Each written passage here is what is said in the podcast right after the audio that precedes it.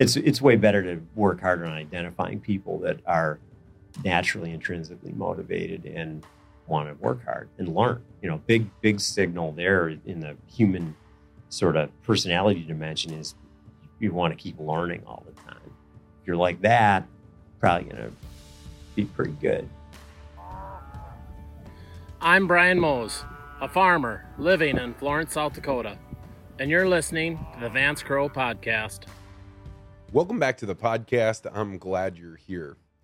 You know, if you're a close friend of mine, you have a common complaint that when we're meeting new people, I'm going to introduce you in a way that is excited and some might even call hyperbolic. Now, I don't agree with this. If I'm introducing somebody and I'm saying something about them, I believe it's true. And oftentimes, the way that I describe it is just a little different than maybe the way they would describe themselves, but it often paints an image in other people's minds that I think helps them to understand why I'm so excited or why I've decided to be such close friends with this person. Now, no one has ever lodged that complaint more strongly with me than today's guest, Dr. Eric Ward. I view Eric as one of the most profound scientists in the entire world.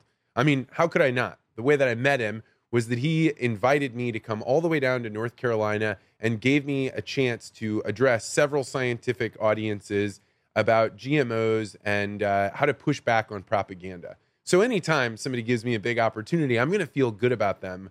But as I've gotten to know Eric over the years, I've come to realize that not only does he have a really amazing scientific mind, his true gift is being able to create the space for other people to be able to invent, to come up with things that no one has seen before, and to really build things that the entire world needs.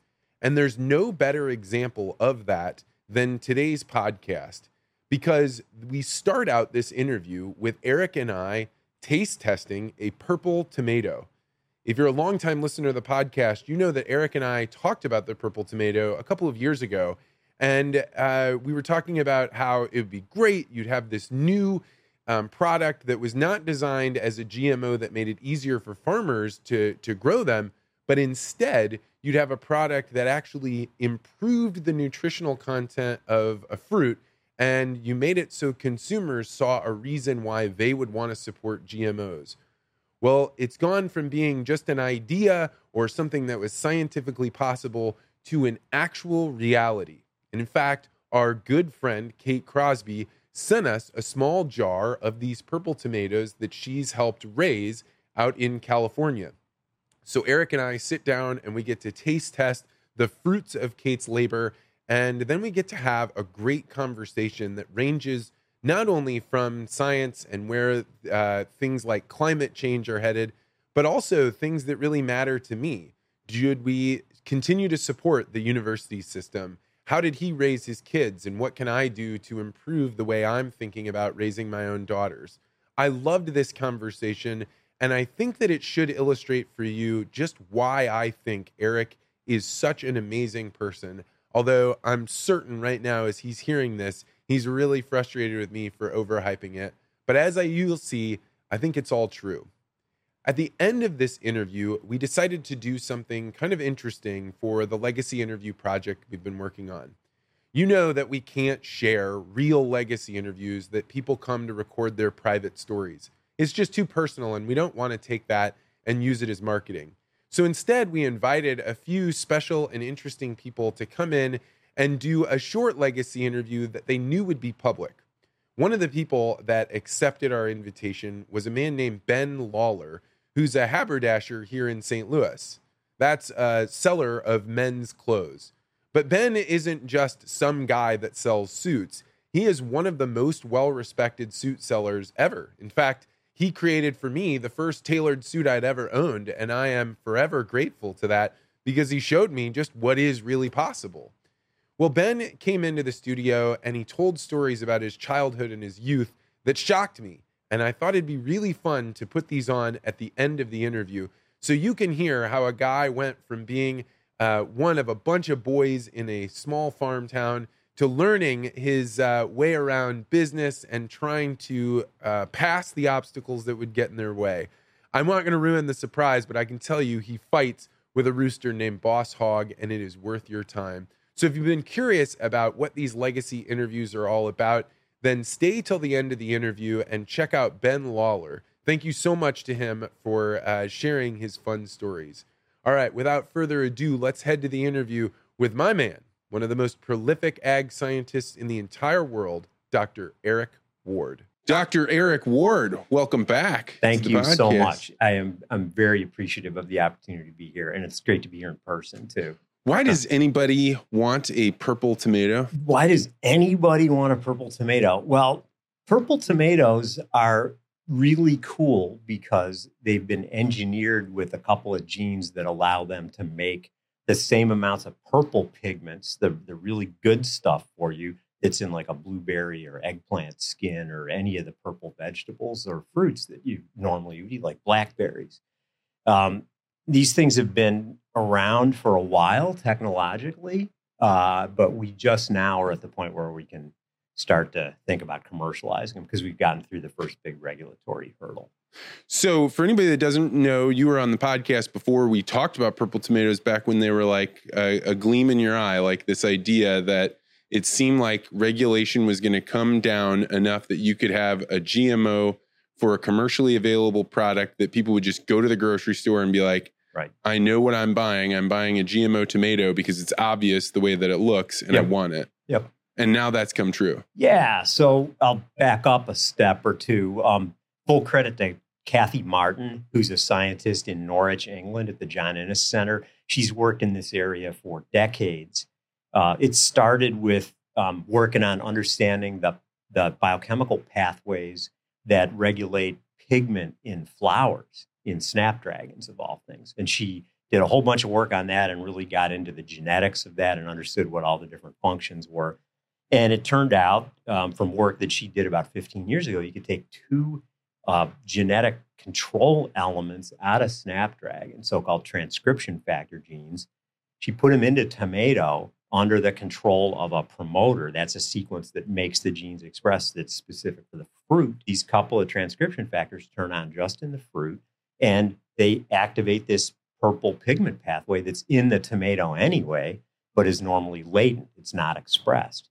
Like the only time you'd see it typically would be like when you germinate a tomato seedling and you look at that kind of pale part under the two little green cotyledons, you'll see some purple in that hypocotyl. So normally it would be expressed there, but it would never be on in the fruit otherwise. So she basically hot wired the pathway by putting in these two snapdragon genes, which causes the all the pigment to be made in the in the fruit, which is super cool. I totally did not realize I because my expectation was that it was like, hey, we found this gene that makes these things have all these antioxidants. Let's put those in there. I, for as much as I've been around this, never understood. No, it's just taking what it already has yeah. and allowing it to express it for longer. Correct, and in the right spot at the right time. Right, so the whole pathway is there to make these pigments, these anthocyanins, the purple pigments, it's just not active in the fruit normally. And you see a bit of it. There's a couple varieties on the market now. You might have seen some of these. They have sort of brownish skin. Um, and there's even one that's more purplish, but when you cut them open, they're just red or greenish red in the middle. They don't actually ever make purple pigment in the flesh of the fruit. The difference here is it's expressed throughout the fruits. They're dark purple all the way through, which is super cool. And so I've been uh, getting loads and loads of uh, articles about the purple tomato just in the last week from you, actually. What's the big thing that's going on right now? Well, we had a, a watershed moment a couple of weeks ago. So, if to the extent you want me to get into the wonky details oh, of yeah, the regulatory yeah, it, process, yeah. I will happily share that. So, the USDA historically has regulated the the release of genetically modified crops into the environment. Like, are they going to be a plant pest or not? That's really the USDA's role. And that goes all the way back to the mid 1990s with the very first GM crops, like the Flavr Savr tomato from Calgene or the first uh, transgenic corn plants that Monsanto and Novartis and other companies. So the USDA has always had this relatively narrow remit, right? They rule on is it a plant pest risk or not.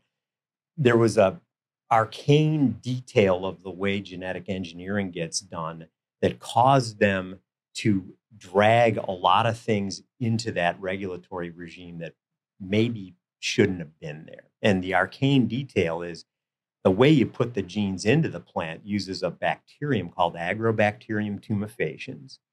Agrobacterium naturally genetically engineers plants. That's its lifestyle. It actually sticks a piece of DNA into the plant all by itself, causes the plant to make a food source for it, the bacterium, and it causes the plant cells to proliferate, like make a, a so called crown gall, basically a big knot of tissue.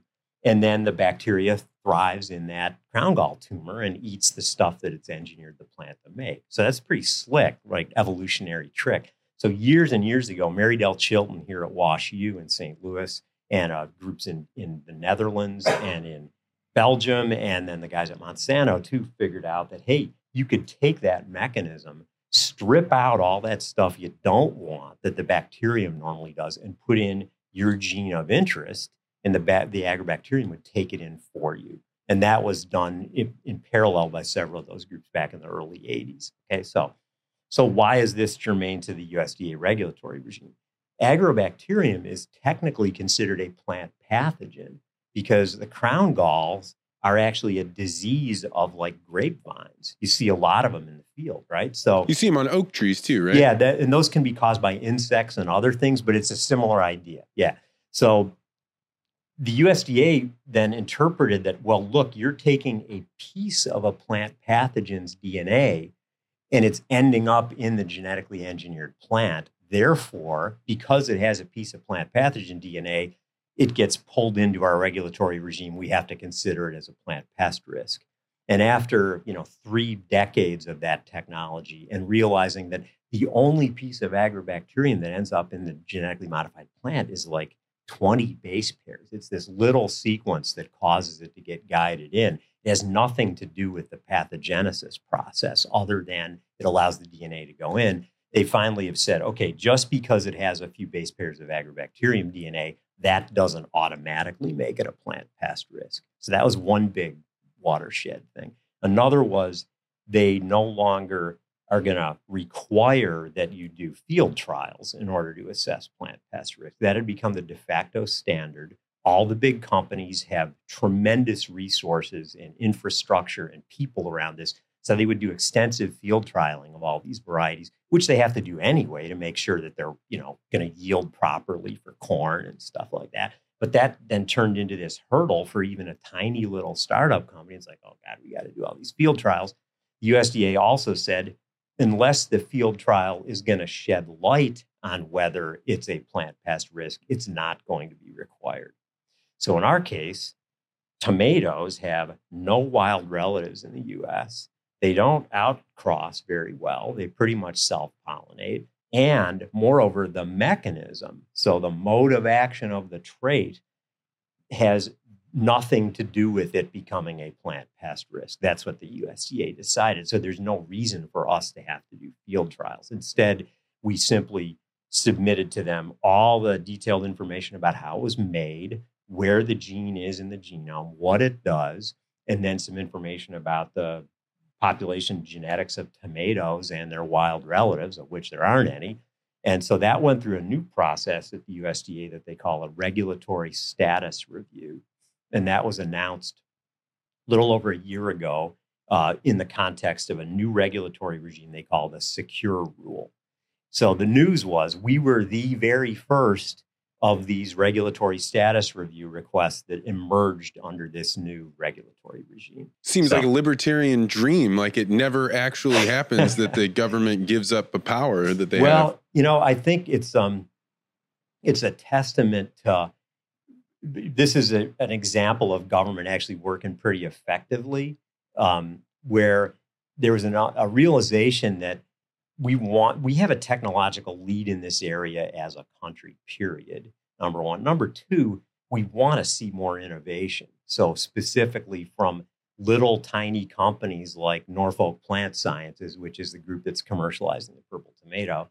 And moreover they want to see the technology end up in more crops than just corn soybeans you know, canola, like giant row crops, which are in the economic interest of very large companies that have commercialized them, but are not so relevant to like consumer interest, right? So I think there's a there's a multiple factors that converge here. So there was a kind of big review catalyzed by the White House to look at the whole regulatory regime. I don't remember all the details, but out of that emerged the, this proposal for the secure rule a couple of years ago and then it got announced and then we submitted a regulatory status review under that and we were the first one spit out the other end of the pipe.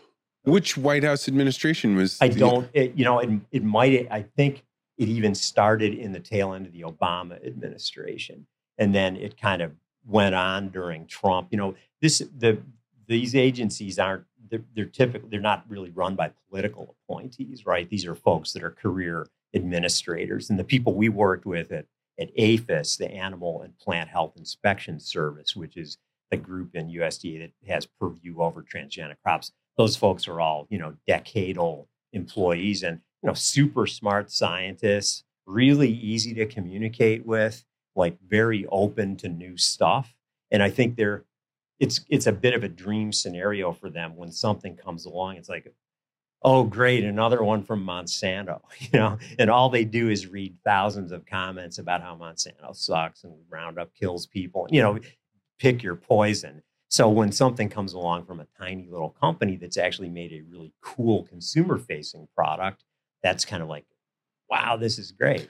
To me the like i used to always talk when i was going out speaking about gmos on behalf of monsanto to activist groups is i would always bring up like the look the the more regulation that you push for, you think you're hurting yeah, a place right. like Monsanto, but all you're doing is digging a giant moat because yeah. they don't care. Oh, add yeah. another year of trials on, add sure. 10 more years of trials on, because all that does is make it so a little company like Norfolk can't do it. And no. then the only way that they're going to see that be commercialized is if they put that thing up for sale and there's only a handful of companies that can buy it. So to me, what you're describing here is like, uh, like truly like a like a monumental it's a big movement. deal it's yeah. a big deal the other there's one other i'll t- just to, for completeness there's one other thing that changed under secure which is once you've got the gene um, signed off on by usda it's technically called it's deregulated which means you don't need to get a permit or you don't have to notify anybody when you plant it now you can plant it like you would plant any other variety if you were to then take that same gene, that same trait, and put it back into the same species of plant again, just and it just ends up in another spot in the genome, you're you're pretty much exempted at that point. You've already been deregulated, unless there's something new about the way that gene went in. There used to be a lot of rules around the so-called event-specific stuff, which is where the actual gene went in, and you'd have to go through the whole rigmarole all over again even though it was the exact same gene, it just happens you went into a different spot in the genome. So it, it got rationalized, you know, kind of on multiple dimensions, which is is great. And I think it's exciting for the people at USDA too, because they want to, you know, that as much as we can have these weird stereotypes of the way career, you know, bureaucratic administrators are, these people actually want to see innovation come to light. They don't always have the tools in their hands to do it. So so what then happens for purple tomatoes? Are they like I remember yeah. when Kevin Folta was doing um, something with Al Jazeera. I remember they had okay. he, he was showing him something with strawberries that he had a GMO strawberry, and he said uh, when he turned his back, one of the cameramen ate it, and uh-huh. he was like, "I don't really know what to do here because it's totally illegal." was it illegal when you know right up until that these? Well, things- yeah, you you know technically you you're well Yes. So when you when you disseminate seeds, uh, and you're under you're still under permit, then you can't allow those seeds to just go out willy nilly anywhere. So that that has to all be done under permit. So any movement of those guys that we did before then, we had to do under permit, which is the way we handle them. So that it's a it's a frictional cost that gets removed. Now we can basically send the seeds wherever we want. And if you eat one of those and you poop the seeds out, you don't have to worry about the seeds in your poop. And if you've ever been to an activated sludge bed at a uh, wastewater treatment facility, which I would encourage you to do sometime, um, there you will see tomato plants sprouting all over them because the tomato seeds actually do a pretty good job transiting your gut, and um, they end up even after going through activated sludging, you'll get volunteer tomatoes growing all over the place. So, so, so we weren't happy about and in fact prohibited people from eating these up until we had the USDA permit. Because you legitimately you could actually throw And those out into They the could system. hop on a plane and they'd grow in California because that's where you took your next, you know, number two.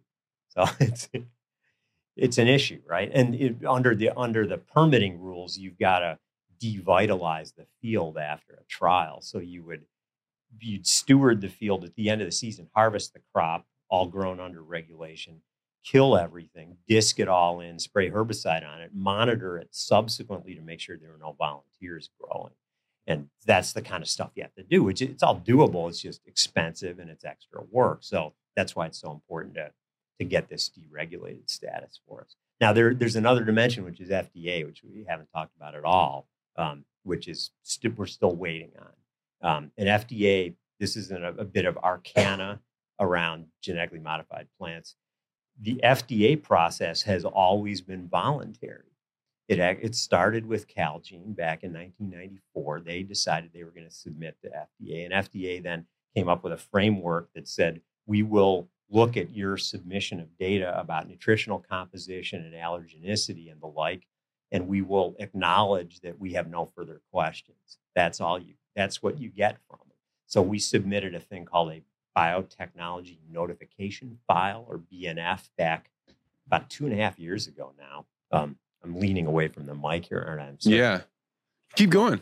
So th- this BNF has been in the FDA for oh, over two years now, and what they do is they want to see data that shows that the tomatoes are basically the same as any other tomato, except for these changes that we made. Um, so they're they're super interested in like what what did you put in there? Could it be allergenic? In our case, these transcription factors, these gene regulators, are there in such tiny quantities because all they have to do is turn on the genes that make the purple pigment. You don't need hardly any of them. And so they're almost indetectable, it turns out, in the in the tomato fruit. You got to look really hard for them. It's not like there's some massive amount of some new protein that's been made there. So we're good on the allergenicity. And then you look at total nutritional composition of the fruit, like all the bulk properties like sugar content, all that kind of stuff, amino acid levels, identical to the other tomatoes. The only thing that's different that you can detect using normal analytical methods is they have a ton more of these anthocyanin pigments. Okay, so that's all good. So then the FDA will say, well, whoa, wait, what if you eat too many anthocyanins? So then you have to do comparisons of like normal dietary exposure to anthocyanins. And it turns out if you eat normal quantities of these, it's no different from eating normal quantities of blueberries or eggplant or blackberries or whatever. So we're not in some weird realm where all of a sudden you're going to get, you know, a thousand times more of this compound than you would ever get in your diet anyway. So we're we're in consultation with them. We expect, you know, knock on wood, we'll we'll hear something positive from them in the next months, maybe even weeks. Um, we've we've had a regular ongoing discussion with them about what they're looking for. One of their concerns is it turns out a byproduct of tomato processing is this stuff called pomace, which is basically the skins and the seeds. So when you buy tomato paste, and what do they do with that? Well, they put it in animal feed. Go figure, right? It's like you know vegetable matter that's got some protein and calories in it. So of course it gets turned into animal feed.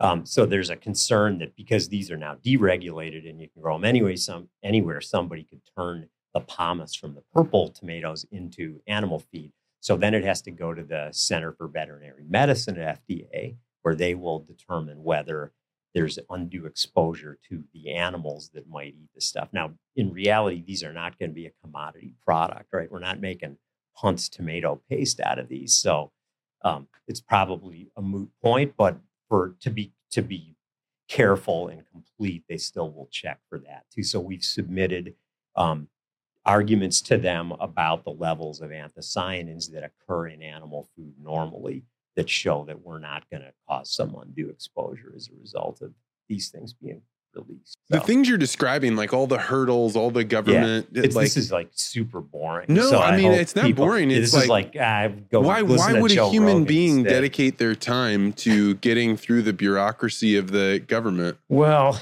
um, being a human being who's spent a little bit of time doing that, I got to say it's not my favorite because it's it does seem like overly careful sometimes, but the reality is we live in a regulated world, right? And increasingly so. It gets at something you said earlier about the activists not realizing they're feeding into the interests of big companies.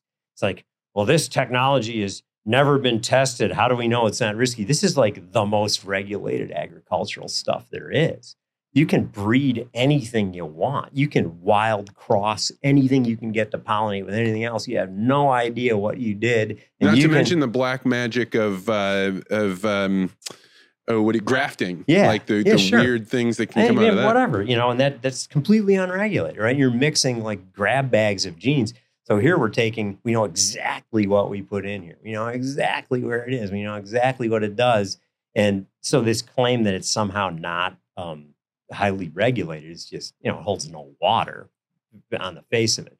The point being, we're not going to proceed extra legally. Let me put it that way. Now, the FDA process is voluntary, right? So we're not required by law to do anything with FDA. We're being good citizens by doing this biotechnology notification file and then awaiting their judgment that we've submitted sufficient evidence that these are no different from any other tomato. Doesn't mean we can't eat them right now. It just we're doing it at our own risk. But you know, realistically, you do all kinds of stuff at your own risk all the time. Anyway, including like eating too much ice cream, watching TV. That's extremely risky behavior that's not regulated by the government. So, you know, I, I feel completely comfortable guiding people by saying, you can grow these and you can eat them. We're not going to give you any, you know, imprimatur that the FDA says it's okay to do that. But who cares? You do all kinds of things the FDA says doesn't rule about already. That said, we're in, you know, like I say, we're in discussion with them. We respect what they do a lot. We've talked to those folks. We know them. They do a super good, careful job, and we're eagerly awaiting their judgment that we've supplied sufficient data to them. So we have some right here. I got a package in the mail the other day, and they there they were, the nice. purple tomatoes. It's uh, you, you you believe safe to eat. You think if I 100%. eat this is not going to cause yeah, I mean, me any like if, if, unless you if they're you have a problem with tomatoes normally anyway, then I wouldn't eat them. But they're so these are like cherry tomato sized. Yeah. And then when we cut them open, they're like legit purple. Like on the outside. In fact, when I opened up the package, I thought they were chestnuts. I was like, oh wow, yeah. that's how dark. Well, the, and you can see there's even purple staining on the paper plate, yeah. which is pretty impressive. you look at them from yeah. there. Yeah. Like so I like I actually was looking at it and then I was like, oh gosh, no, these are the tomatoes I was being sent. So I'm going to try one. Sure. You and you have eaten a purple tomato before? Yeah, sure. I mean, you know, under controlled conditions before, but now you know since the, the so let me. Uh, That's super weird. That so, was super weird because I didn't realize that my looking at it would change. Like seeing that it was purple I wasn't expecting it to taste like a tomato. Oh yeah, but yeah. it does taste right. like it a doesn't tomato. Taste like a blackberry. Right? Yeah, but like yeah. it was like so. Yeah. So you, it was like a little bit like you know when you go to get a glass of water and it ends up being milk, and you're like, yeah, sure. Like no, it is interesting, isn't it? And um, yeah, I think the so part of the reason I'm involved in this is because I got involved in plant biotechnology way back in grad school, you know, when I was at WashU here in St. Louis in the early 80s. And I think all of us that back in that era were like, this is such cool technology. It's going to have such a big impact on the world and on people's lives and on the climate and the planet. And then it turned into this regulatory CF, right, over time. And during that period of seeing it kind of degenerate into this lowest common denominator frankenfood discussion, there was always this, well, look, nobody's ever come up with anything that a consumer actually wants or cares about. Right? It's like you don't, if you're going to buy a corn chip, it doesn't matter to you if that corn was was tolerant of glyphosate or it was resistant to corn borer. It's like all, all you're seeing is risk as a consumer. It's like it's good for the grower, it's good for the company selling the product. It's not, you don't see any direct benefit. Here's something where you see a direct benefit. So this is a bit of a holy grail, like consumer facing genetically modified organism that people can actually get behind. And that that's the hope, right? And we'll we shall see. Yeah, I mean, I am naturally prone to. I, mean, I guess I'm probably high on the openness scale, so I like yeah. novelty. But if I go to the grocery store and all of a sudden they're selling yellow carrots, I really want yellow and purple carrots. Yeah. Like, because I'm like, hey, what, you know, let's Sure. try that out.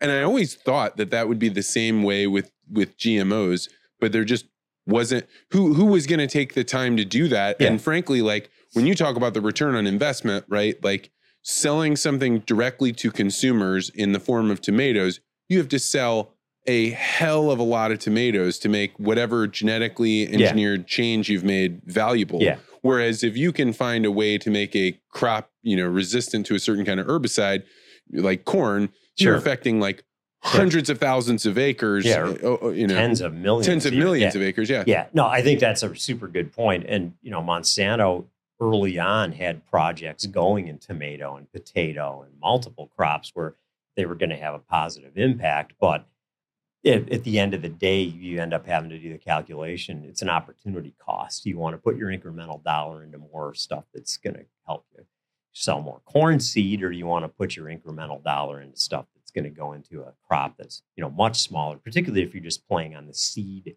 end of the value chain, right? You're, you're not actually extracting value at the retail point. You're just selling tomato seed. It's hard to make a living doing that. So you're not a marketing guy, but you're kind of the CEO of the of the overall project. No, I got to give a huge hat tip to a guy named Nate Pumplin, based out in Davis, who's CEO of uh, the commercial operation for the U.S., um, who's been with us for about a year now. And th- he joined just about when the whole USDA landscape was shifting. Um, and he's done a fantastic job. He's got a background in it, actually advertising originally, but then plant biotechnology of all things. Um, and we he we got together at just the right time. He was looking for a new opportunity completely of his own volition. He quit a really good gig because he just wanted to do something novel. And he wanted to work in an area where there wasn't a super long discovery timeline. Like most plant biotech, it's like, here's a dream. We can realize the dream. It's going to take us eight years. This was like done. I mean, the technology risk is zero. This thing has been back crossed, uh, you know, dozens of times. You know, it's completely stable. It's a good trade. It's just a question of now getting it on a commercial path. So that's what Nate's been up to. And, you know, not to preempt, he'd be an interesting guy to talk to also. Not that you want to spend two whole podcasts on purple tomatoes, but um, the, the initial plan is try to work through regional growers that are connected to regional grocers, particularly in the center of the US, where people have a more visceral understanding of agriculture. It's not a weird thing for them that something would be GM. Um, also, working through farm stands, so direct sales, where um, people get, you know, there's a, it shortens the value chain and the grower can take it directly to the consuming public. Um, we're also going to, I like the idea of farm stands. yeah, If if only Yeah. like because I've seen the GMO corn, uh, you know, Sure. uh, sweet corn Sure. sold there, right? So you have some people that are like, hey, I'm just growing sweet corn for my farm stand, and if you have a person standing right there explaining what's going on, all of a sudden the person isn't in the grocery store being like, yeah, wait a second, should this be cheaper Right. because it's a GMO? Now all of a sudden you're able to explain like, hey, you're not going to have worms in this because and it's got you- a and it didn't get sprayed 15 times with Yeah. insecticide between anthesis and harvesting, which is what they used to do, right? So, so yeah, that's that's a super good example, and it it personalizes it. It also, you know, look, people people are looking for differentiation, like you said. You know, you see a yellow carrot or a purple carrot or purple broccoli. It's like, hey, that's cool. I want to buy that, and I think that's true um, across the board, including into retail fresh produce grocery, provided they can get over the kind of pucker factor about the fact that it's GM. You know, I th- this is one of those things that I like. My I always talk about the Peter Thiel paradox, Yeah. right? Like, what's one thing you Yeah. believe that other people don't? You know, f- after I worked for Monsanto on behalf of GMOs, I came to the conclusion that almost no one had a problem with GMOs. Yeah, It was it was almost entirely mimetic. Hmm, You know, th- they would Yeah. hear from somebody else that somebody really didn't like them, and so then they were like, ah, if I have a choice between having them or not having them, I'm going to lean towards not having them, but I don't really know. I don't really care because I had literally thousands of conversations about GMOs, and it was so rare Mhm. that someone Sure. had even more than a modicum of resistance about GMOs that I just think like the activists did a very good job of making the pressure seem a lot higher than it was. But after just a little bit of pushback on the on the anti-GMO rhetoric, it's gone. It's not anywhere. No, you don't I- see I- frankenfood. we, we feel the same way. And you know, Nate points to the the most recent Pew Charitable Trust study, which was I don't know three or four years ago, which is basically a 50-50 split. Yeah, so which is s- great. So half of the market doesn't care or actually wants them. That's a positive message. And I'm with you. I think a lot of it is just mimesis. It's like, well, if you're gonna, you know, why wouldn't you answer no, I don't like them? Because you already have this weird, you know, sort of like, well, I see all these little pretty logos with a butterfly that says non-GMO project, so there must be something to that. So it's it's pretty easy to say you don't want them. yeah, and I think it's the same thing as the you know when you walk up to somebody and you say, "Hey, I'm going to flip a quarter. You know, if the heads and you get it. Will you pay? You give me a dollar, and if it's tails, Right. then I'll give you a dollar." People are like no, and you have to bring it like ten times up. You know, Yeah. I'll give you ten dollars. Right, You only have to right. give me one dollar before people do it, and it's because we have risk aversion, Yeah. and that's makes sense, right? Sure. Like the humans that don't have high risk aversion were the ones that tried things and died, and so like it's deeply embedded in Oh, you. yeah. Just like do whatever we were doing a moment before, even if I didn't know what we were doing a moment before. Change tells me something's wrong. Yeah, and you know, coupled with a healthy dollop of cynical marketing around fear. That's what all the NGOs. That's what they sell is fear, and so one of the they, they latched onto this as something people could be afraid of. Now, I also think that those NGOs were actually just really well covered PR firms. oh sure, And like it Yeah. was uh, like I think like sure, people have this sense of like no there's a collection of people that were really passionate about something and they went out in this world. No, those guys were for hire and they would point at whatever technology you wanted and the way that they did PR was they focused on that one aspect of it whether it was sustainable or fairly traded or yeah, and then they would just say whatever you're doing that's different than my clients that's the part of it that we're going to point at Yeah, I you know I who knows, but I see no reason. I, I have no data that would refute that. And at the end of the day, the result is what matters, not the motivation, and that's what they ended up doing, right? And so I the the other thing I think that's happened is there's a lot more concern about climate change and sustainable production now for sure than there was 10 years ago. And if you say I am going to make it uh, de facto impossible for you to move genes from one category of organisms into a crop that isn't fertile with that other organism. You're you're removing a huge, huge tool that we've got in altering crop physiology to make it possible to actually make the things more drought tolerant, more able to deal with extreme temperature, you name it. Right. I mean, yeah but we do that with nuclear right like we've taken that off the table and and uh yeah, it's equally irrational. Probably even, you know, it, yeah, it's crazy, right? At some level, but that's it's understandable too. It's this like over interpreting of incremental risk that isn't really an incremental risk. You know, it's kind of like, oh well, Chernobyl, Fukushima. That's all anybody thinks of with nuclear, and it's like, well, yeah, but I grew up. You know, I was born in 1960. I grew up my dad used to travel for business all the time in the 70s and i don't know if you remember the frequency of airline crashes back then well i wasn't alive back It then It was astounding compared Really? to what it is now yeah i mean it is a major news event when anywhere in the world a jetliner crashes now and the us jetliners were crashing at the rate of more than one a year back then in rather spectacular ways and the result of that has been we have an incredibly safe air transit system now, right? Like all the stuff that could go wrong to a first order approximation has gone wrong and it's all been wrung out of the system now, you know? i had No. no idea about that i mean my sense about plane crashes or people being afraid of flying on a plane was just that they're like so irrational because planes never crash but i didn't realize before the 80s they did No, crash and then in the, you know, the post, what immediately leading up to and immediately after World War II, the first real commercial, you know, propeller plane travel, that was just that, that the the statistics are astonishing there. Because they'd take off, they wouldn't know what the weather was going to be where they were going to land, and there was you weren't coming back, you didn't have enough fuel, so you're just going to wing it, literally.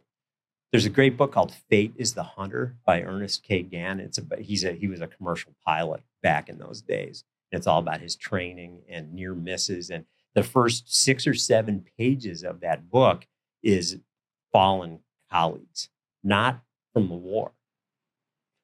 Whoa. Well, that probably explains why there used to be ashtrays on those things because people were probably so Oh, yeah. addled with fear they had to be sucking back some. bunch of cigarettes. So you brought up climate change, and uh, I am so deeply resistant to uh, saying something as simple as "I believe in climate change," if only because I feel like as soon as I do, now we've Mhm. value smuggled all these other ideas in that I don't agree with, and and really like it, it's the diff, it's the is ought dilemma, right? Just Yeah. because you can say something is Yeah. true doesn't tell you what you ought to do about it. Mhm. So let's start from there. Mm. Is Mm. climate change Mm. happening? Well, I'm I'm I would never claim to be an expert, okay? For starters. That's probably good. Like if Nassim Taleb is hovering over you, he's like, good, you're not an expert, then you can actually figure out what's going on. um, you know, look, the I think what's happened is it's become convenient to identify short-term fluctuation to equate that with longer-term trends, right? So I think back to Hurricane Katrina was 2006, and there were every pundit was saying this is the start of the new mega hurricanes. We're going to have these every year. They're all going to be Cat five. Didn't happen. Okay, so so but that that's a there's one sort of bin you can put that in. It's really super freaking hot here right now, and it's the middle of September. Okay, who knows? Is that fluctuation? Yeah, I mean, over time, statistically, temperatures are shifting higher. I think it's reasonable now to say there's there's a very high likelihood that anthropogenic CO2 generation is correlated with that and probably has a causal effect. I think that's hard to debate against right now. What I what I don't like is then okay, so what do we do about it? We now completely change the economy to try to mitigate the burning of fossil fuels in order to keep the temperatures lower. Um, nobody really knows how that's going to work. Nobody has been able. That requires coordinated global action of a sort that we've never experienced. Um, you know, the closest we've gotten to it is probably like World War II, and that was not a coordinated global action. That was very much us and them. Um, so yeah, we can't do coordinated uh, action on things that are irrefutably, you know, Yeah. like a po- net positive for everyone. I like think that you know not everyone has electricity. Yeah, the CFC thing for the ozone hole is the best example that people point to. Where, but that was a case where there was a pretty rel, well researched alternative that had incremental cost, but it was going to work. We already had a solution effectively. This is like okay, you want to actually decarbonize and move away from liquid fossil fuel for like transportation and everything else. Like we don't actually have a solution for that. And you know, you you know this guy Vaclav Smil. Do you read any No. of his stuff? So he he's like Bill Gates' favorite author, I think. So he's written a whole series of books about the energy economy and how what actually runs the world. His latest one is called How the World Works. And this guy basically says all of these gestures that are being made are just that. And you know, it, it's effectively ends up being virtue signaling. Now, it's great. It's an incremental. I- You know, I got a my lovely wife Gertie bought me a Rav4 Prime for my birthday back in December. It's a plug-in hybrid, so I can run it on electric uh, for all my commuting to and from work, and I feel kind of good about that. And it's about half the price of gas. You know, I plug the thing in overnight. It cost me a buck fifty to put forty-five miles worth of electric power into it, but I'm it's not it's not moving the needle, you know, and it just isn't going to work. If you look at the number of coal burning power plants in China, if you look at the amount of fossil fuel you have to burn to make stuff like concrete or steel, like there's not good alternatives to that. So it's Yeah, and like, and to push people to not be able to use the options that are the incremental options to generate electricity, to me, like borders on evil, right? Like if you define evil as the the addition of suffering where it doesn't need to exist, you're talking about people like when I lived in Kenya 15 years ago. In order to be able to have light bulbs on in your house, if your solar panels, if you didn't have enough money to, to front for solar panels, which is pretty rare, you had to take a car battery, to the center of the Mm. little village where Mm. there was somebody running a generator to plug that car battery in and bring it back. And those kids are trying to read, do their math, do all this stuff with light bulbs that are par- powered by car batteries to tell them that they're not allowed to have a coal burning power plant because we want to manage the the Yeah. environment Yeah. but yet not swooping in and finding some other alternative to the energy like i don't know like who are you to to to interfere with that level of progress Yeah, and similar analogy to that would be, oh well, we're not going to let Africa have a green revolution like you saw in India because you got to make all this Haber Bosch nitrogen to have fertilizer to have good enough yield for the crops. So it's like, okay, great. Well, let them starve is effectively what you're saying when you do that, right? Which is, yeah, I'm with you. I think it's a it's a real moral issue where it's like the ultimate sort of it's it's almost it's like a version of NIMBYism almost. It's like as long as I can feel good about my shit and I got my Prius and I don't use plastic water bottles, that's all great. And meanwhile, there's you know 800 million people that don't know where their next meal's coming from, and they're not going to get the benefit from technological progress. I, I guess I'm enough of a long-term optimist about technology that I don't. It doesn't feel to me, and admittedly, this is feeling. I don't have any. You know, it's predicting the future, so there's no real basis for doing it we're going to get out of whatever issue we've created by putting so much CO2 in the atmosphere. There's no question we will. It's, it could take a hell of a long time. A bunch of bad things might happen, but those are going to be bad things that are trade offs against good things. And, you know, they're trying to save every, I mean, it pains me to say this because I'm a like nature lover and, you know, erstwhile bird watcher and all that. But yes, a bunch of species are probably going to go extinct. But, you know, so you think the the danger of climate change is so present as to be like already things are dying as a result or Yeah, I think there's decent evidence of that. Let me put it that way. I've, I've really come around to it over the last couple of years. Um, I, am I'm, I'm in your camp pretty firmly. I don't like subscribing to the belief because I feel it it bins me in a tribe that I'm not a part of. And th- this whole like trust the science thing that, that people say, like this is the most arcane, difficult to model problem that anybody's dealing with. Like literally, that you the models are incredibly complicated to the level where I could never understand them. They're only as good as the inputs that go into them. And I know that how hard it is to model stuff, you know, from very limited exposure I've had to, like in biology. It even pretty simple systems take years and years of work and typically have to be backed up by experimental manipulation to say, like, okay, I've got a model now so I can genetically take this gene out and see what happens. Does the model support that or not?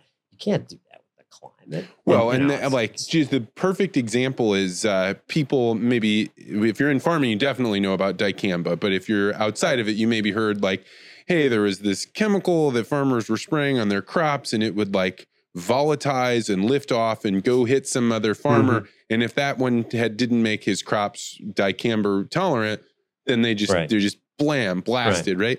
Well, one of the reasons that their models were so bad was that they were using the United States has a huge amount of wind data, right? Mhm. And like, Mhm. what is the wind speed? And you needed to do, you needed to put dicamba down when the wind speed was between like five miles Right. an hour to seven and a half Right. or 10. Yep. It wasn't zero. They didn't want it dead calm. And what they found out was after all this stuff had volatilized and moved on, um, was it turns out the difference of wind speed at the ground level versus where all the the wind speed was being monitored so that it wouldn't be interfered with by having trees and buildings in front of it is really different. And so when you put it into a live environment, you're like, hey, it's supposed to be five mile an hour winds right now. Okay, for me to go put this on. It turns out it wasn't that. And so, like to your point about the inputs, like there's so much stuff where it's easy to be like, we know that this data is right because look how much of it we have.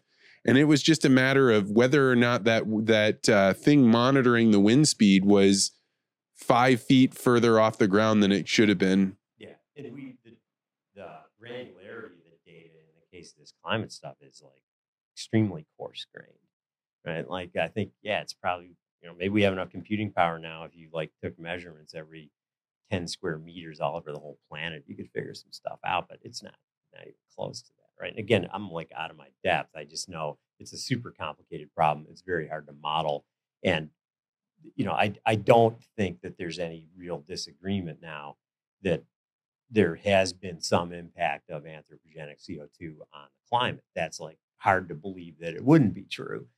The question is, where's that taken us and what are we going to do about it? And I'm, I'm not a fan of putting the brakes on the global economy to try to fix that right now. I think, like you say, it's a moral issue among other things.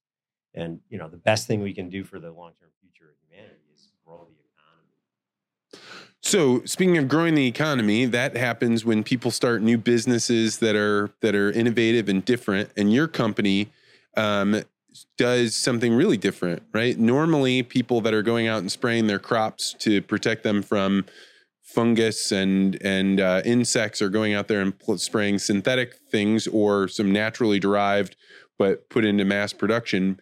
What are you guys doing that's different? So yeah, this is I'll shift gears here. So that was Norfolk Plant Sciences, Purple Tomatoes, passion project. Um, I, I, my day job is with a company called AgBiome, where we discover microbes that have useful properties, so naturally occurring microbes. And the market that we've gone into most intensely has been crop protection, where there's a real need for new solutions to control diseases, insects, weeds, nematodes. Um, the big chemical companies that have historically done that really well have not discovered any real new modes of action. So, genuinely new ways of controlling those pests in over. Which is exactly why we're talking about dicamba, which was invented in the 70s. And the only innovation was now we've made some of the plants tolerant to dicamba, not that we've changed how dicamba works. That's exactly right. Yeah, the innovation has all been, the innovation has been reformulating existing active ingredients, making new combinations of them, engineering plants so they become tolerant to them, et cetera. So no actual new molecules coming. Um, so what do you do about that? Well, it turns out the microbial world is this enormous source of biological activity. So microbes have been around since the dawn of the earth being habitable by life, and they were among the first life forms were primitive microbes.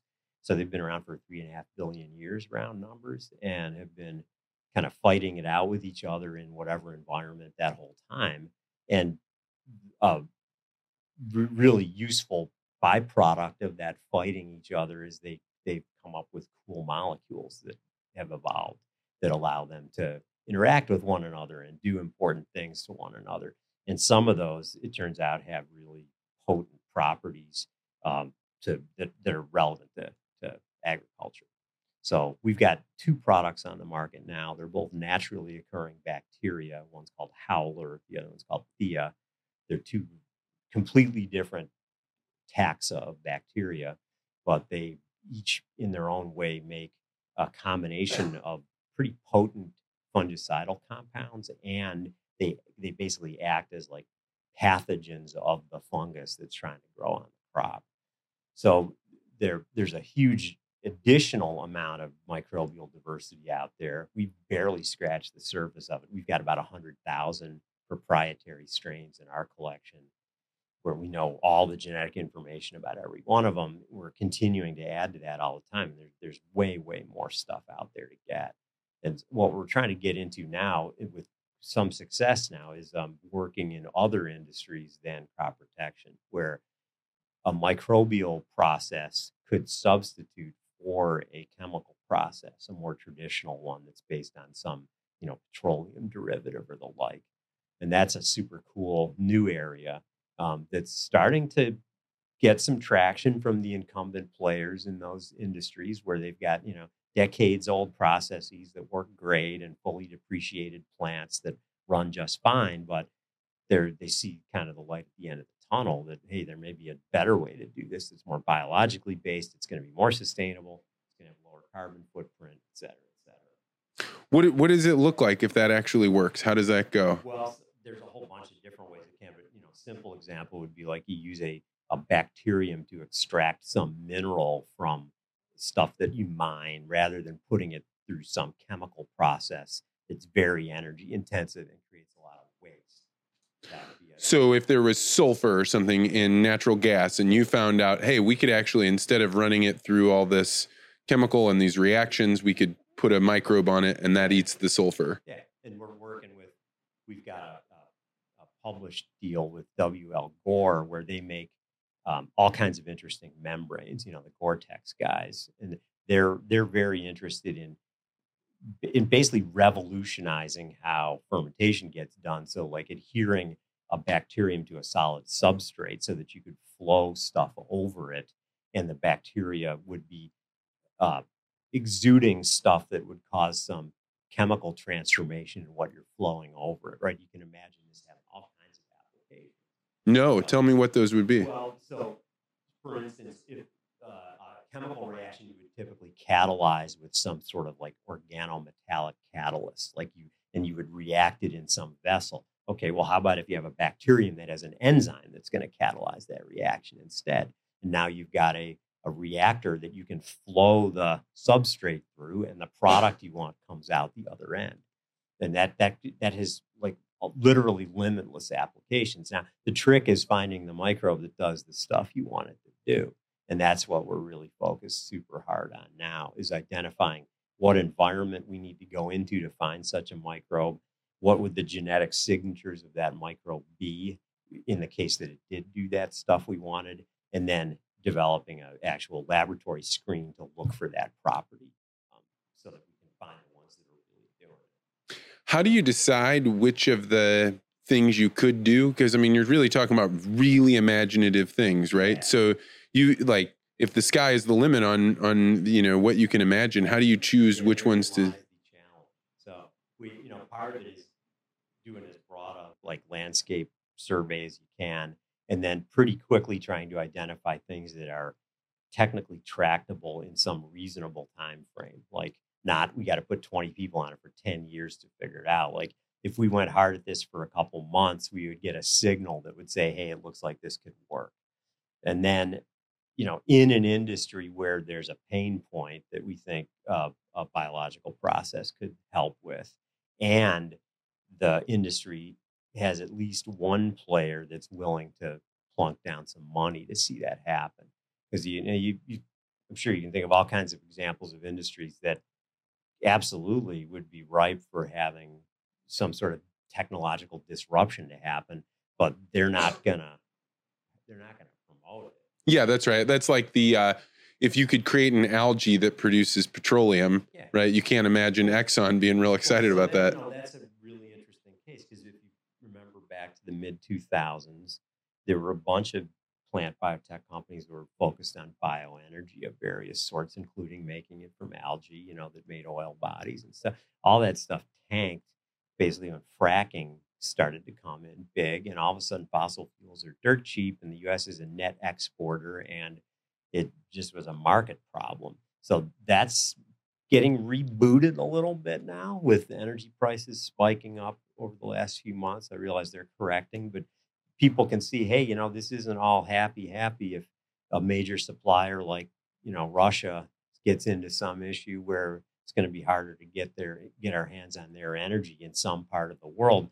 Maybe we do need to start to work on that stuff. So I think there's there's a niche group of investors that are more interested in kind of long term sustainability than they are in immediate financial return. And that's going to help fuel some of that stuff too, which I, you know, it's it's a good idea to have those technologies around. That's different from we should have some massive government program that penalizes the existing ways and and subsidizes new ways. You know, that's a whole other discussion. But having access to the technologies, I think, is great. And so it's encouraging that there's stuff out there already, and we'll see more of that. And so we're that we're trying to fuel that fire too in areas that maybe people haven't looked at yet, uh, where we think a micro can have a, an impact. I would think that the having people work on a project looking for signal over a couple of months, that's probably a lot better than the, you know, 10 year just keep going blindly. What's the balance? Like how much do you keep people like up late at night working on their experiments versus like, hey, have work life balance and be relaxed and yeah, I can't claim to have any special knowledge in that area. Pe- people that work hard on this stuff do it out of intrinsic motivation. So if they believe in it and they think it's cool, they'll work hard on it. We've we've never been like a you know the beatings will continue until morale improves kind of company. And you know with good and bad, right? I think they're short term you can get a lot of productivity out of people like that, but it's not sustainable and it's no fun. And I, I I'm bad at it too, so never really gone at it like that. It's it's way better to work harder on identifying people that are naturally intrinsically motivated and want to work hard and learn. You know, big big signal there in the human sort of personality dimension is you want to keep learning all the time. If you're like that, probably gonna be pretty good. Has it been hard for you to keep learning as you've like gotten older? Uh, yeah, yeah. I think it's. It, I think it it uh, takes more intentional effort. Let me put it that way, because uh, you can for sure get into a pattern where it's like a lot of like the big life questions.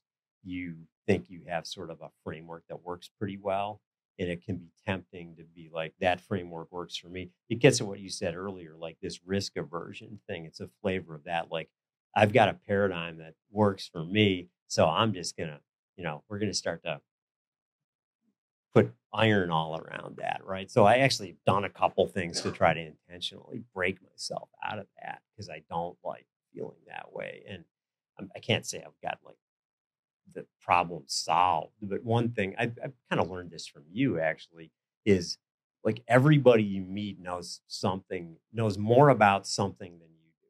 And so it's fun to try to figure out what that something. Yeah, and I used to think that was like this like ethereal thing, right? Like, oh, maybe if you dig down deep enough, it's like right there on the surface. Like you you can find it real fast, whether it's your Uber driver, your security person, like it's right there. And like it's probably miles deep, right? There's a whole vein that you can go into. Yeah, so that's I try to do that, you know. But uh, yeah, there's other people that are way better at it. You're like the master at that stuff. no, seriously, the people that I know well.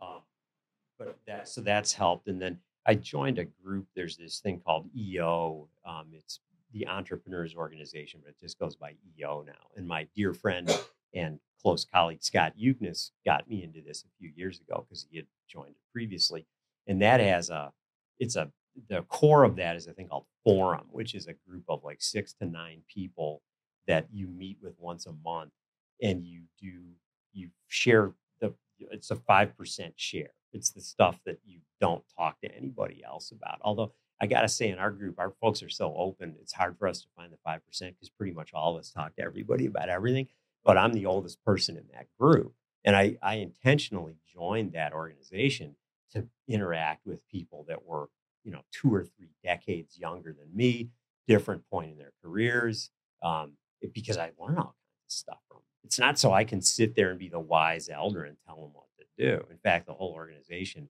shies away from direct advice giving. They practice this method that's called it's experience sharing. So all you do is like try to align an experience that has a similar emotional tenor to what that person might be going through. And you tell them about that, and then they draw their own conclusions from it. And you draw your own conclusions from theirs. And that's been super cool because, you know, it's like people I would never have met otherwise. They're in completely different business areas. They're all like, you know, you'd think it's a Raleigh, Durham, Chapel Hill, but if they're in Raleigh, I'm never going to meet them, man. That's like 35 minute drive away, right? So it's, it's been really fun. Or, or, like the you know the folks in you know the, the network that you've got it's been great for me to meet a bunch of those guys too. They're they're super interesting. A bunch of them are way younger than me. They do all kinds of cool stuff um, that i just probably would never have run into them otherwise so yeah, one of the things that was weird for me, you turn 40, and I remember I was actually just going back and reading a biography I wrote last year. Every year I like yeah. write up this biography. I have a group of friends. You're in that group of friends. We share it. And uh, I, I, realized last year was the first time I, I ever wrote down that I felt like I was getting older. Mm. And, you know, people have that experience of I look in the mirror and I see an older person, but I don't feel older, right? Like I'm just, and, and, uh, I think that's very true for me. And one of the things that I notice when I look at my journal is how much more resistance I have to, uh, yeah, trying things that are outside of my capacity that I'm good at. And it's not because I'm like afraid I'll fail. It's just that like, ah, these other things, I know if I hit that button, then the pellet drops out and I get the thing I want. Whereas I could go over here and hit that button a bunch of times and no pellet comes out. Uh, yeah, that's a.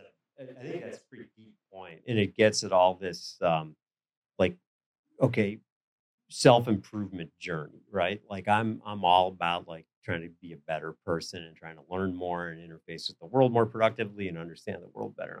But there's this fine line between do you how much do you want to like stick to your strengths, which you know pretty well, and how much do you want to work on the stuff that you basically either have admitted to yourself you're never gonna really want to get that much better at, or you know, that if to the extent that it's like a five factor thing, you're probably just good at it. So it's gonna work. Well, and parenting puts you in this weird situation because you really only get to be a parent of that two year old for that moment when she's two. Now, you might get another one coming through and you get to do a better job, but you're still moving forward.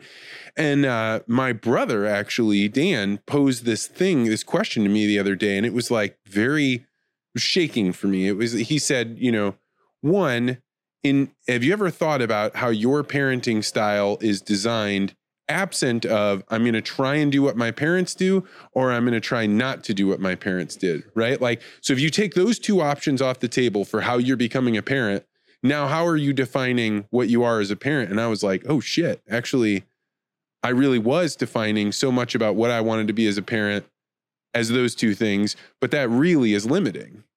Yeah. Uh, the only I, am just thinking back to so my my twin tomorrow. Wow. Yeah. Congratulations. And, and, my my baby daughter, who's back actually in Durham right now, um, for just for another day. She's 25 and a half. So you know, I've been I'm way through all that stuff, but I'm trying to think back to what I can relate to what you just said. I think the only thing Gertie and I did that was different from that was there were a few books that we read that were pretty seminal. And the one that really stands out to me is this one called how to talk so kids will listen and listen so kids will talk. And it's by, I don't remember the names of the authors. It's two female psychologists who were acolytes of a guy named Haim Ginott, G I N O T T, who used to, I think he write, wrote a newspaper column when I was growing up, even, you know, about like parenting. And uh, there, there are some really simple techniques in there. Like if you're pissed off that your kid won't put his towel on the towel bar in the bathroom after showering. This is like when they're 11 years old or whatever. You can be the, you know, the person who's hectoring your kid all the time and just turn yourself into an asshole. Or you can make a sign that says, put towel on towel bar after showering and stick it to the wall. And you know, you know this, you have more of a like public relations marketing guy. The power of the written word, right? It's like it's very hard to disobey a rule and you never have to say it again. Wow. Or like when they, you know, it's a lot of it is just like simple empathetic listening skills, right? Getting them, drawing them out in a way that they will say stuff to you instead of just like, you know, peppering them with a bunch of shit they don't want to answer. You know, like, well, how was your day today? Oh, fine well, here's what my day was like. And then boom, boom, boom, go through three or four really specific things. And usually somebody will respond similarly when you do that, right? You sort of put yourself out there a little bit instead of just, you know, oh, how come you'll never talk to me? You know, or, you know yeah, and then you're in a fight and you're not in like the movement forward. Then, you know, the little tiny kid stuff. I don't know. Maybe we just had like a weird attitude toward it. I think it was a lot like how you look at yours. Like whatever they're doing, they're not doing it out with limited exceptions, they're not doing it to like mess with you. Yeah, and when they do, it's kind of fun, right? When they do figure out how to mess with you, you're like, "Ooh, that was clever." tell a story because a former colleague of mine, uh, also mentor of, of Scott Uknes, who I mentioned before, Fred Meins. He was a professor at University of Illinois, and then he went to the Friedrich Miescher Institute in Basel, which was owned by my former employer, Steve Geige. So I got to know Fred quite well from business travel over there. And then Gertie and I went and lived in Basel for a year and a half. And Fred and his wife Marita had us over for dinner shortly after we moved to Basel. And our sons, the, the about to turn 30, were like two years and one month old at that point. You know what that's like, right? So we go to their house for dinner and they last at the table for like, you know, 4.2 minutes and then they're off running around the house. And the light switches in Switzerland are completely different from the ones in the US. You know, they're like a push button instead of a flippy thing, the standard one. And so, of course, they're like fascinated by this. And so they're like turning the lights on and off like a million times, right? And I'm getting ready to blow like after, no, you can't do that. And Fred's just sitting there with this beatific smile. And he looks at me, he goes, This is such a wonderful age. And it just like immediately, whoom, you know, just melted everything, right? Like appreciate what's going on. And uh, it, that was super powerful moment. for me. yeah. Because that it's like one of those like this is you're not gonna this isn't gonna be like that forever, right? Yeah, it's an it's an awareness of of the moment that I think like so the other day Violet needed to to get some eye drops. And so like after she did it the first time she realized this actually hurts. I don't I don't want to do this. Yeah. And the experience of watching a little girl overcome her fear cuz I'm not going to hold her down and like pry open her eyes. Mhm. So like I committed to like if it takes us a half hour to do this then I'm going to I'm going to take a half hour to do this, right? But like it is a profound experience to watch a child be brave, right? So she's like literally her arms are shaking. And then what we've worked on is like put one hand here and then put another hand here and then take a big breath and then close your eyes and then dad'll go as fast as he can. And to watch her, because I can't do anything for her other than talk her down that path Yeah. to watch a human being master themselves is like if only I could do what you're doing right now on the things that are as hard for me as this is Yeah. for her. Yeah, yeah. I mean, you you could do anything. It was like a really profound experience. that's Cool. Because yeah, the alternative is, you know, hey Annie, you hold her arms down. right, not cool. I Yeah, right? It gets the job done, but the kid doesn't learn anything from it other than you know you're you're probably not hundred percent to be trusted. Yeah. And I mean, like, I, Violet and I have such a good relationship because her personality is so similar to mine. Like, I can already just Oh, see cool. some, but the number two that we have, um, Autumn, is you can already tell she's much quieter. She's just kind of watching things, you know, and her personality may change as she gets older, but it's just, it'll be interesting to see me interacting with a child that's not like me. Well, I, I, funny you mentioned that because we we tell a story about our sons going to the ophthalmologist because they had pretty bad eyesight early on and getting the drops for the dilation and like literally being held down by a nurse and the other. yeah, it's a torture. It's a torture. so not everybody experiences it the same way Violet. yeah, that's right. Now, admittedly, that was an external agent, so it's all good. They just got afraid of big nurses instead of us. Violet definitely had a bad experience with the doctor early on, and that makes her like you can tell what happens when a child doesn't trust somebody anymore. And it's like that's another weird thing to see where you're like, Yep. you know, normally this gregarious little child is like, Yeah. I don't like you, I'm gonna go hide from you. Weird, yeah. No, very cool. Yeah. So changing away from um, parents, but you're parenting, but you have two sons that have just uh, they've got advanced degrees. You're hiring young people that have advanced degrees. Right now, I think there's a huge amount of uh, talk about how the university system is broken. It's producing all these ideologues, and you know, is the university system broken in your opinion? Uh, well, it's multiple components to that answer. I think there's pretty good um, arguments now that the scientific funding system could use a shaking up. And you saw this thing the White House came out with a couple of weeks ago, which I think is a step in the right direction. The, there's a definitely a rich get richer phenomenon in science funding, and coupled with a incentive to basically do not the riskiest stuff, right? Do you know keep stay in the the, the hole you're digging already that's working pretty well. There's that that effect exists for sure. and there's people that have been really strong beneficiaries of that. But if you look at the things that are like the really big breakthroughs, um, all that stuff comes from some weird fringe thing that wasn't planned out. So I I would be delighted if there was more randomness in that. You know, like Tyler Cowen would call it higher variance stuff. Like, you know, and I think some of the agencies have gone to this, like go to a, a first level cut, like, okay, all these grants are good enough. We can only fund 120th of them. So let's just start pulling numbers out of a hat and fund those instead of try to hone it down, down, down, down and then it turns into you know you're going to give money to the people that you're 99% sure are going to get a really good publication out of it which are the ones that are already doing pretty well and it's probably going to be incremental and not super impact. Yeah the i don't uh, did you read the Saifedean Ammous book the either the bitcoin standard or the fiat standard? So he in the fiat standard talks a lot about this about how one of the consequences of the government being so deeply involved in funding of the university system is now all of a sudden you have like accepted ways of thinking. You know, it's, it's unlikely that the government is going to fund some kind of, they're not going to fund economists. Yeah.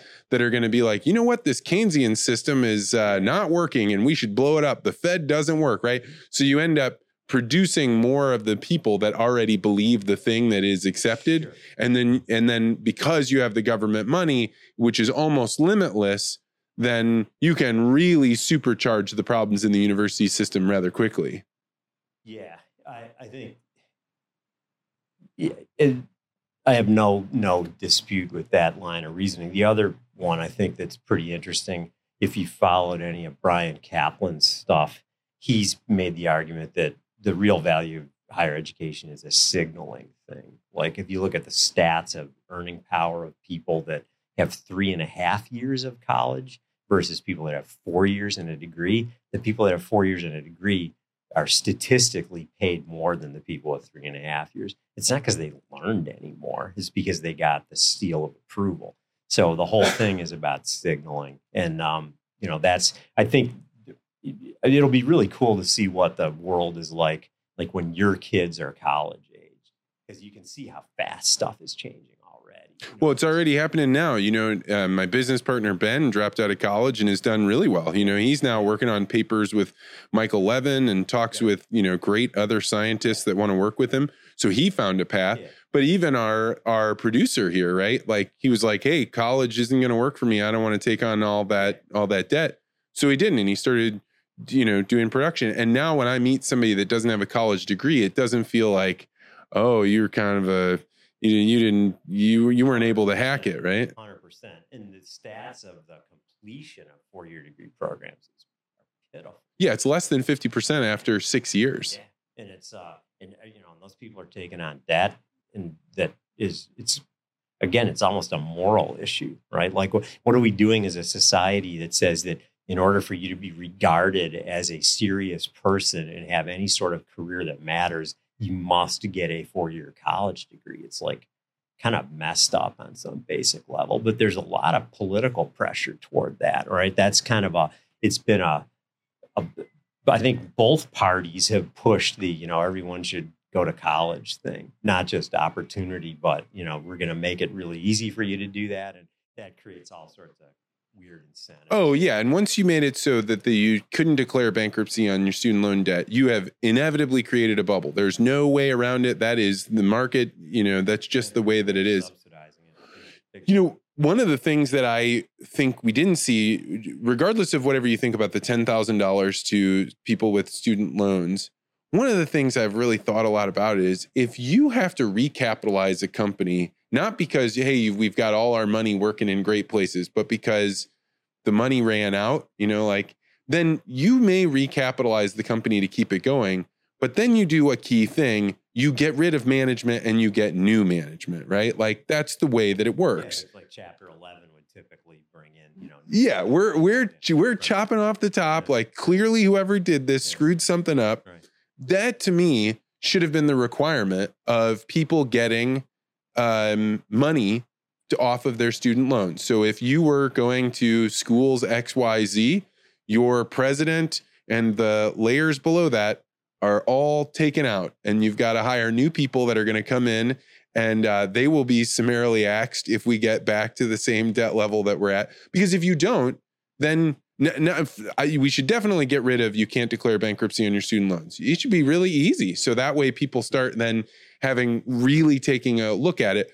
But then if you end up having to pay your students off, you should have to cut off the top of the management of the school because that way they have skin in the game. Yeah, I'm, a big fan of skin in the game, not just for that, but you know, banks and all the other stuff too. I a lot of people have written pretty eloquently about that. It's uh, it's always trouble when you completely decouple any of the risk from from the people that are making the decisions. Right? Not a good plan. And so if your kids were 20, you know, 18 years old again, and they were thinking about science degrees, you'd say keep doing the same thing you're doing. If you're, you know, it depends on the kid, right? If they're if they're if they can succeed in that system, then and they like it and they're getting positive feedback from it, and so it, I think you know I don't I won't go too deep on like my personal history with our family, but I think and you're you're seeing this with yours now too. You basically learn how to learn on your own. Like anything you're going to really get good at, you're going to pick up in the home environment. School is about taking time off the parents' hands and socialization. And, you know, yes, there's book knowledge, and yes, you will meet one or two, or if you're really lucky, four or five people that impact your life in a significant way as, you know, as teachers. I was lucky I had some teachers I really vibed with and learned a lot from. But most of the stuff I learned from them, I would argue I learned like outside the formal lecture environment. You know, it's more like how they behaved and the way they treated people and the way they prepared for what they did and that kind of stuff. Um, so, point being, if you're if you can if you go into that environment and you like it and you're good at it, then there's nothing wrong with that. But it doesn't mean that's what everybody has to do. And if you're not, you're a failure. That's what's really screwed up. It's like it's such a narrow pipe to put people in that and some people just aren't going to be suited to it. And they they they're they're great at all kinds of other stuff. You know, it should be I mean it's a it's a truism now, but you know, Zuckerberg, Gates, the guy that just sold this company for 20 billion to Adobe, he was a Thiel dropout. You know, all these guys are like school's not for me. Yeah, and there has to be something to the innovation that comes from a person that wouldn't put up with the bullshit that you have to to say get a PhD, right? If you're like, no, this my life just isn't worth giving up 3 years, maybe you're also the type of person that can see through the current paradigms to find a new one. 100%. You know, you know, I think in the hard sciences it's still a really good training system um, for again for people that access the value of it that's a great way to really get steeped super deep in something and it forces you to like become the world expert in that really narrow thing right? That moment in time you know more about that stuff than anybody else and you're really good at it and you develop a ability to like go really deep in an area that other people just aren't going to have. But there's plenty of other people that they sort of surf through it and depending on the school they can get out with the credential and they didn't really do the work very well. Or you know i mean every every place is different right? So it's hard to generalize. So uh, we're going to wrap up but before yeah, i do what is uh, when was the last time you laughed really hard? Wow. There's something i was reading or watching recently, and it's going to escape me because I'd probably had about two or three drinks and I can't come up with it. But I do. Wow. Well, actually, I shouldn't say that. I, uh, not to put him on the spot, I won't talk about what we were discussing, but Jim Carrington, who runs the Danforth Center, who I've known for a long time, I spoke with him on the phone this morning because we were prepping for this meeting that's coming up tomorrow. I wanted to find out, you know, what what do we want to focus on? Is there anything to look out for? And he invariably, every time I talk to that guy, I make him laugh and he makes me laugh. It's just like that's built in. He's got a super dry sense of humor, and um, I, I, I I'm not going to relate any specifics, but we laughed pretty hard this morning. Well, I, uh, I I think that that's been one of those questions that I found recently that really opens people up. I ask them at the end of the legacy interviews, right? You've just done this really heavy thing.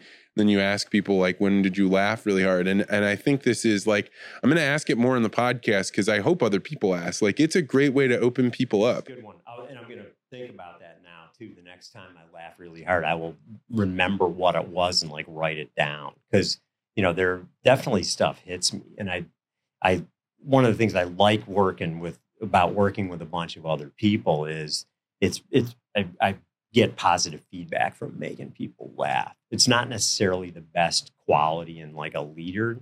It has its limited utility, and I I probably overstep more often than I should because I I have a I've sworn a pact with myself not to be sarcastic in front of large groups of people because even though I know like 30% of the people are side splitting, there's about another half are like, wait, was he serious?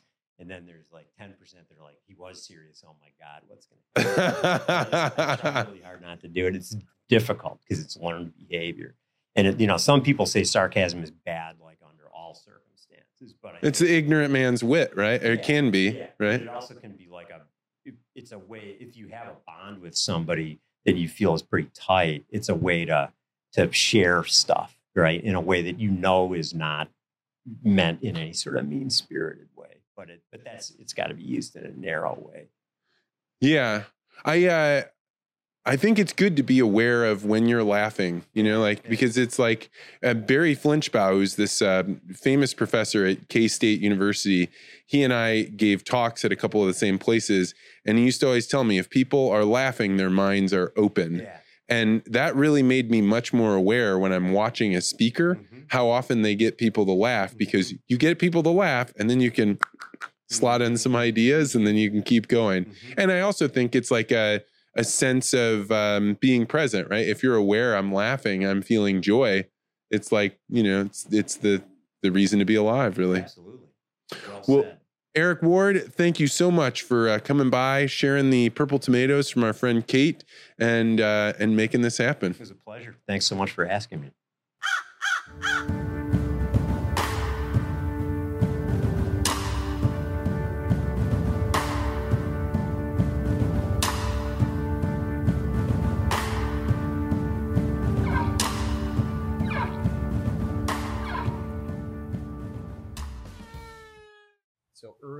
my first job was uh, the chickens, right? So starting out in third grade, I'll never forget going out to the uh, the chicken coop, right? So there was probably fifty to sixty hens at any given time, but one rooster. So the rooster in particular that I can remember, his name was Boss Hog, right? And he was mean.